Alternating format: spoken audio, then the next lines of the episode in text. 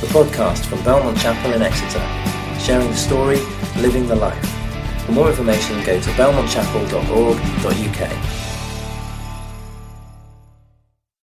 Right, well, uh, good morning, everybody.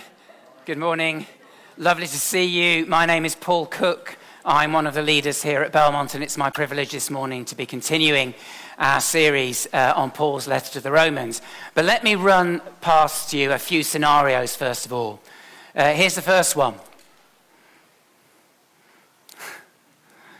Here's the first one. No, the first one doesn't want to come. It's a very shy first one we have today.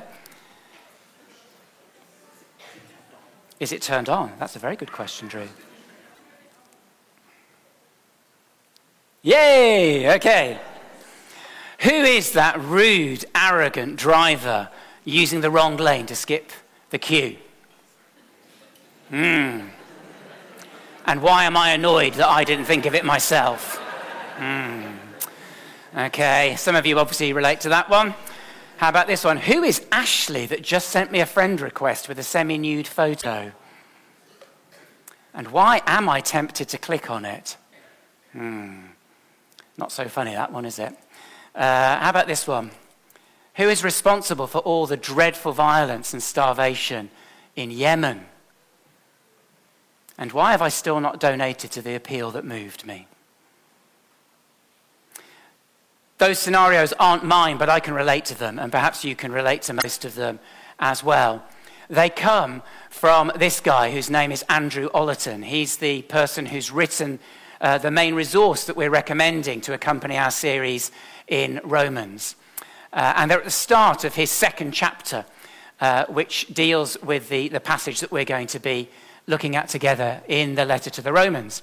If you were with us last week, Gemma very helpfully explained to us that Andrew Ollerton suggests that the, um, the letter of Romans is a little bit like a mountain, uh, and uh, we have to work out the best way to scale this mountain.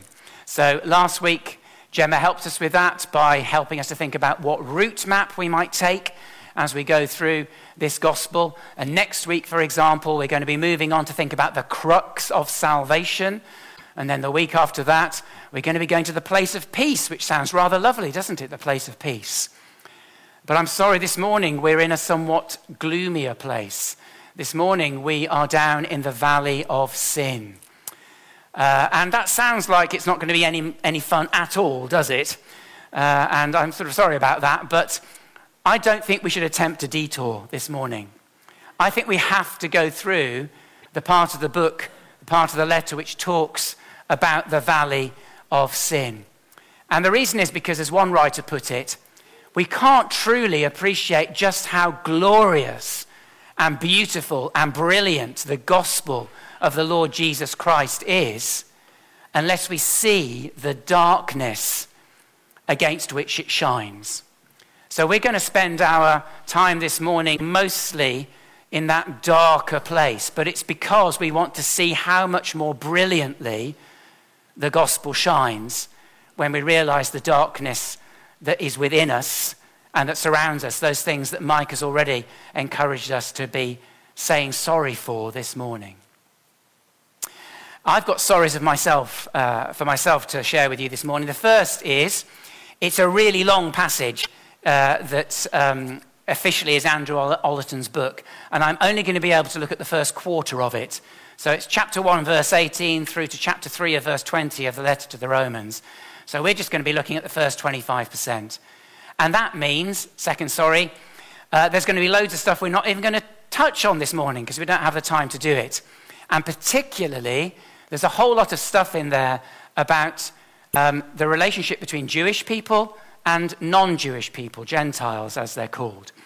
And that's a current theme, a running theme in the letter to the Romans because it was made up, the Roman church was made up of people with a Jewish background and people with a non Jewish background.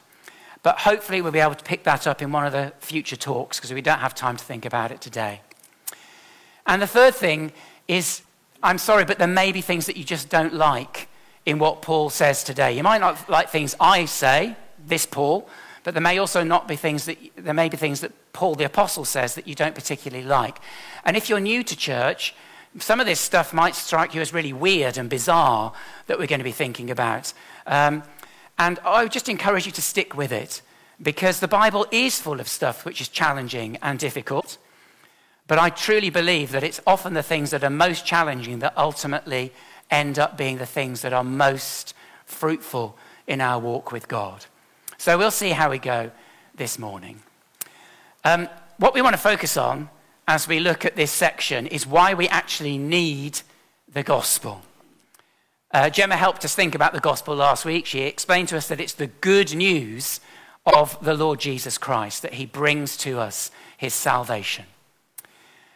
But truly, we can only appreciate the good news if we realize that the alternative is bad news.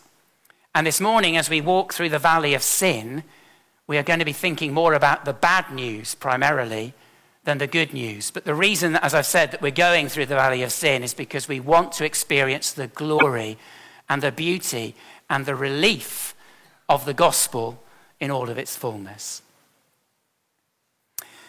So, if, you've got a Bible, you might like to, uh, you might like to open it now. We are uh, on page 1065 of the Green Church Bibles. There are a few dotted around, uh, otherwise, the verses will be up on the screen. But let me just pray as we open God's Word together. So, Father God, we thank you so much for your word. We thank you that you have preserved it down the centuries and that you inspired it in the first place. And we thank you particularly for Paul's letter to the Romans. And Lord, we do recognize that there's stuff in it which is hard for us, there's stuff in it which is difficult for us to understand and to get to grips with. But this morning, we pray that through your Spirit, who inspired this word in the first place, you will speak to our hearts and you will bring to us those things which uh, are going to be helpful in our walk with you. So please do that, we pray, in Jesus' name. Amen. Okay, why we need the gospel. Paul begins this way. Verse 18 the wrath of God. I'm going to stop there for a minute, second. I'm not going to do this all the time, don't worry. But I do think we need to just unpack this idea of the wrath of God because it does sound really very scary when we think about the wrath of God. Um, and it is scary, to be honest, the wrath of God. It is scary. But uh, I think there's a helpful way to think about it that uh, I've discovered by um, just reading around this week. It's a guy called Jeremy Treat. Uh, and he says this about the wrath of God. He says, God's wrath isn't a, a sort of a, a, shaken can of irritability waiting to just explode on otherwise innocent and unknowing people. He says the wrath of God isn't either incompatible with the love of God. Rather, the wrath of God arises for the purpose of protecting that which he loves. And so his wrath, the wrath of God, is the rightful expression, the rightful expression of his holy love in the face of sin and evil. So I hope that definition is helpful for you. I found it helpful when I was thinking about that this week.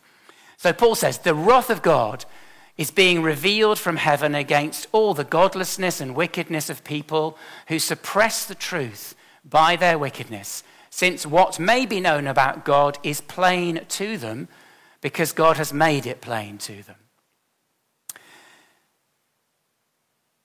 And then he goes on to talk about four different ways in which we can suppress God, the voice of God, the truth of God in our lives. And we're going to look at those uh, in turn. Uh, we're going to think about the ways in which we can ignore the lessons of creation, how we can worship idols, how we can misuse sex, and how, we're going, how we can ignore God's Spirit. Okay, so that's where we're going to be going uh, with the rest of the passage. So, first of all, we can ignore creation. Um, Paul says this Verse 20 uh, Since the creation of the world, there's the, their theme for us, God's invisible qualities, his eternal power and divine nature have been clearly seen, being understood from what has been made, so that people are without excuse. There is a, there is a technical term for this. Uh, it's called natural revelation. It's the idea that when we look out at the world and the universe, we can see evidence of the creative hand of God. Of course, it doesn't tell us everything as we look out into the world about, about God. We need the Bible for that. This is what reveals the Lord Jesus Christ to us and God's plans and purposes to us. But when we see creation, Paul says, we see something of God's power. Uh, and this is the theme of the, of the whole of the Bible, really. In the Psalms, for example, we read Psalm 19 The heavens declare the glory of God, and the skies proclaim the work of his hands. They tell us something about God. And I think in our day and age, we actually have even more amazing things that blow our minds. I don't know if you've seen this series, that How the Universe Works. Have any of you seen that on the television? No, just me. I binge watched this last year. There are 10 series, and each one has 10 episodes, and I, I completely binged on this. I was utterly in awe of it. I, I, think I know more about black holes now than I ever, ever want to, but um, it is amazing. The universe, from the tiniest subatomic particle to the vastness of the universe and the possibility of multiverses, is utterly mind blowing. And for me, every single episode I saw, I was thinking, wow, how amazing is God who has done all of these amazing things and put us in the only Goldilocks world that we know of where things are just right for life to flourish. How amazing is God!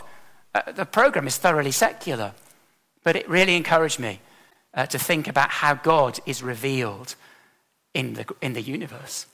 So that's the first thing. Paul says we can ignore that stuff.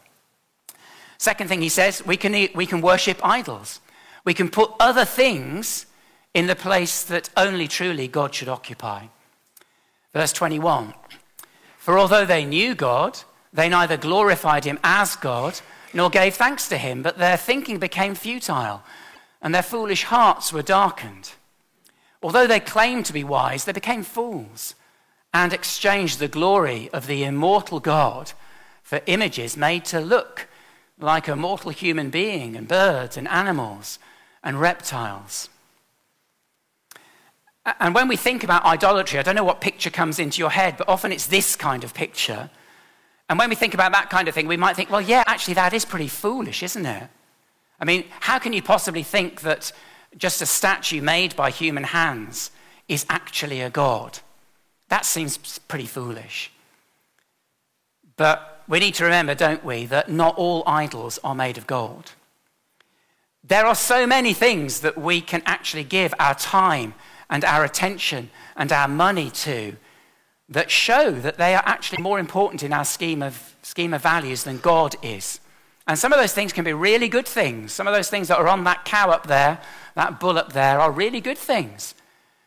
But if they take the place that God should have in our lives, they become idols and they become a snare for us. And we've exchanged the glory of the immortal God for something that is not, not, not immortal not always glorious, and won't satisfy our deepest needs and longings. We can worship idols to suppress God's voice. And then the third thing that Paul goes on to talk about is that we can misuse sex. I've kept the same picture here, partly because I think sex is often treated as an idol in our culture, but also, confession time, I did make the mistake of Googling this and uh, the images were, were, not helpful. So um, I'm sticking with this one for this morning. Um, and uh, this is what Paul says He says, Therefore, God gave them over in the sinful desires of their hearts to sexual impurity for the degrading of their bodies with one another. They exchanged the truth about God for a lie and worshipped and served created things rather than the Creator, who is forever praised. Amen. And I think here Paul is primarily talking about heterosexual sexual relations. And he's saying when we put those above God, it's a form of idolatry. and those should not be the things that are uppermost in our affections. But then he goes on to talk about same sex sexual relations in the next verses. He says, Because of this, God gave them over to shameful lusts. Even their women exchanged natural sexual relations for unnatural ones. In the same way, the men also abandoned natural relations with women and were inflamed with lust for one another. Men committed shameful acts with other men and received in themselves the due penalty for their error. And this is one of those really difficult passages, isn't it, in our contemporary culture? Of course it is. We don't have the time this morning to go into this in anywhere near the level of detail that it warrants, so I'm, I'm not going to try and do that. But what I am going to do is recommend to you a couple of resources that I found really helpful around this whole debate over the past few years. Uh, they're both by the same person, as it happens. The first is a book that was written back in 2015, I think, by a guy called Preston Sprinkle. It's called People to Be Loved, and it takes a, a general overview uh, of the subject of same sex uh, relationships. Uh, and personally, I found it a very helpful book, both because of the way it looks at the Bible and because of the kind of pastoral heart and compassion that it brings to the, to the subject, which is very important. And then the second book is one that he, he wrote last year, I think it was. It's called Does the Bible Support Same Sex Marriage? 21 Conversations from a Historically Christian View. And he wrote this book because there are lots of other interpretations out there, of course there are. And he wanted to engage with those interpretations from a historically Christian view. And so he's written this book where he enters into debate with these different uh, ideas and interpretations. And I think he does it very graciously, uh, and to my mind, he does it very convincingly. And this would be the view that I personally espouse as well. So these are two resources that uh, I found really helpful personally. And I'll just say three things um, that have emerged from this that I think are, are relevant this morning. The first is that when the Bible talks about this issue, it's talking about sexual practices primarily, not about sexual orientation. Orientation is a relatively modern concept, so we wouldn't expect the Bible to talk about it. But the Bible's focus is on what we actually do with our bodies. Um, we have the orientation that we have. And I know for a fact that in our church family, we have people who would describe themselves as being gay, or bisexual or lesbian uh, or same sex attracted or whatever it happens to be. People use different terms to describe it. And that's great. We should be a diverse congregation because it's a diverse world out there, and everybody, irrespective of their ethnicity or their nationality or their sexuality or their, their job or whatever they do, they need the Lord Jesus Christ. So that's a good thing. But um, what the Bible is focused on is not the orientation that we have, but what we do with our orientation, the choices that we make with our bodies. That's its focus. The second thing is that Paul has a real focus, I think, in the back of his mind all the time that he's writing about the Genesis creation story, particularly Genesis 1 and Genesis 2. Uh, We've already seen him in Romans chapter 1 talk about creation, haven't we? And he'll go on to talk about Adam in chapter 5. He'll go on to talk about creation groaning in chapter 8. It's a theme for him. Here in chapter 1, he picks up on Genesis chapter 1 and verse 27, which is the reference to God making uh, the original human pair, male and female. Um, so he alludes to that here in Romans chapter 1. The second verse that you've got there from Genesis chapter 2 and verse 24, the original marriage uh, in, uh, in Genesis, if you like. He doesn't quote that here in Romans, but he does quote it in his letter to the Ephesians, chapter 5. So it's clearly a verse that's important for him. And those two together, I think, provide a, fa- a framework that ena- enables Paul to develop his understanding of human sexuality uh, and how that relates to God's creation. Those verses, that, or the verse that I've put on the screen there, um, that brings those two Genesis quotations together, of course, isn't from Paul. It's from Jesus.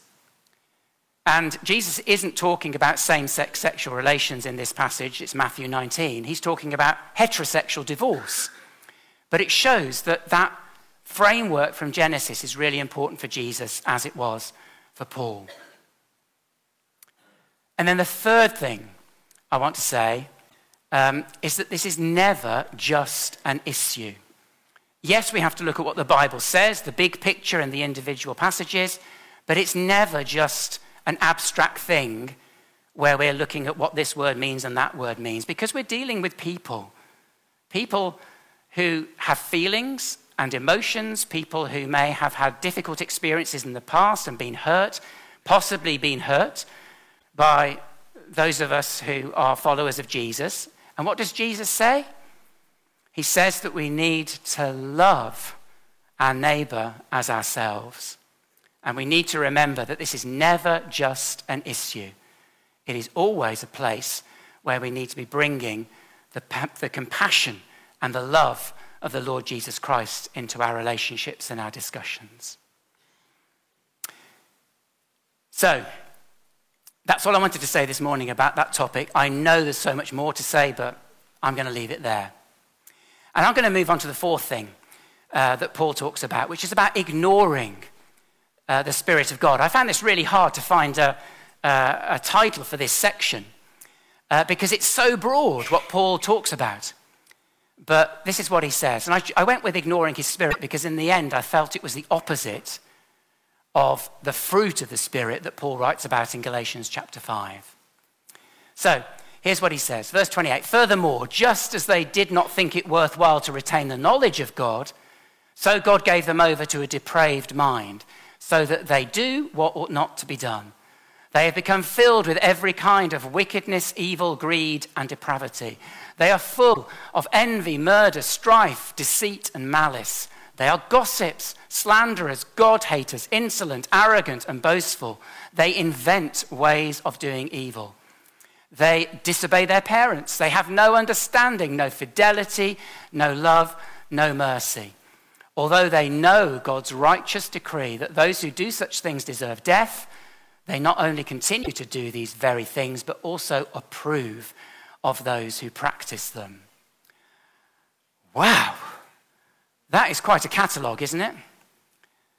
And it goes from things that are obviously crimes and clearly sins, like murder, to things that we might think, well, not such a big deal, is it, Paul? Gossiping, a bit of envy.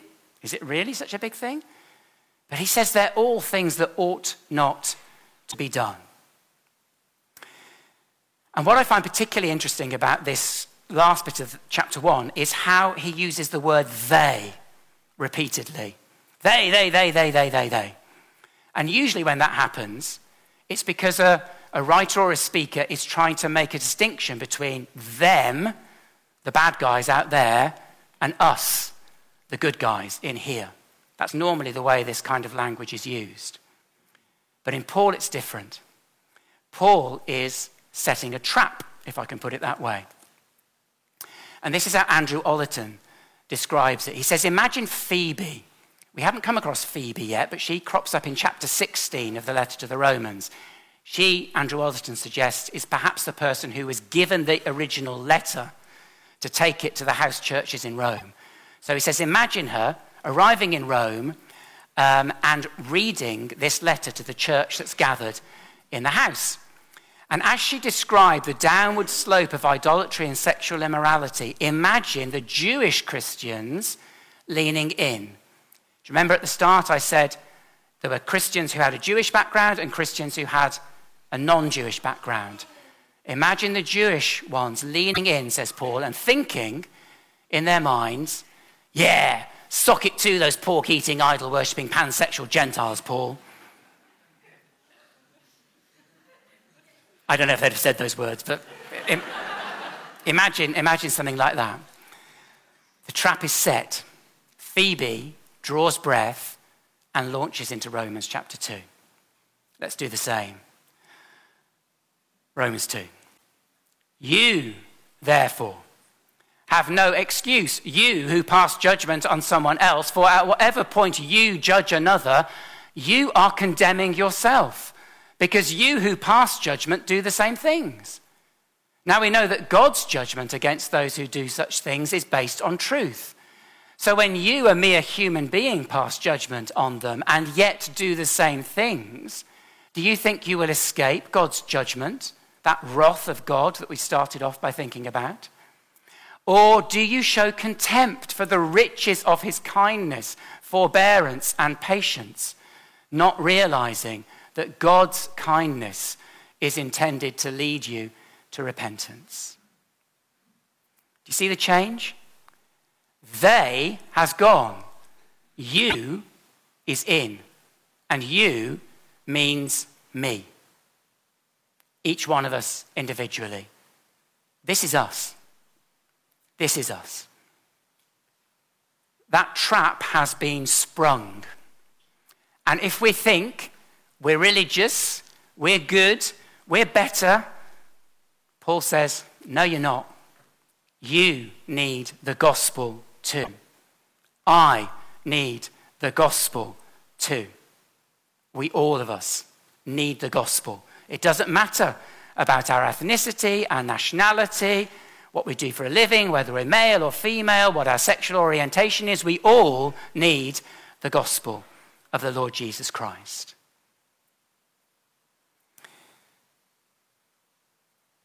And this is where Paul finishes this passage in chapter 2 and verse 4. He focuses on God's kindness, on his forbearance and his patience and his kindness. And he says it's God's kindness that leads us to repentance. Mike talked about that when we were praying earlier. Repentance means turning away and walking as steadfastly as I can with God's help towards the Lord Jesus Christ, living in his way. We all need God's kindness to lead us to repentance because that's the way out of, the only way out of the valley of sin. And I'm just going to jump ahead to next week's passage very quickly because this is what it says. It sums it up beautifully. All have sinned and fall short of the glory of God. We're all, by nature, in the valley of sin. We all, by nature, can expect nothing but God's wrath as a result. But here's the good news. That's the bad news. Here's the good news. And all are justified freely by his grace through the redemption that came G- by Jesus Christ. That's the good news. There's a way out of the valley of sin. So we've been there this morning, but next week we're going to see what that looks like as we go on up the mountain. We're going to be thinking about salvation. We're going to be thinking about grace. What is so amazing about it? And God willing, I hope you'll come back to find out why that good news is so amazing. Amen.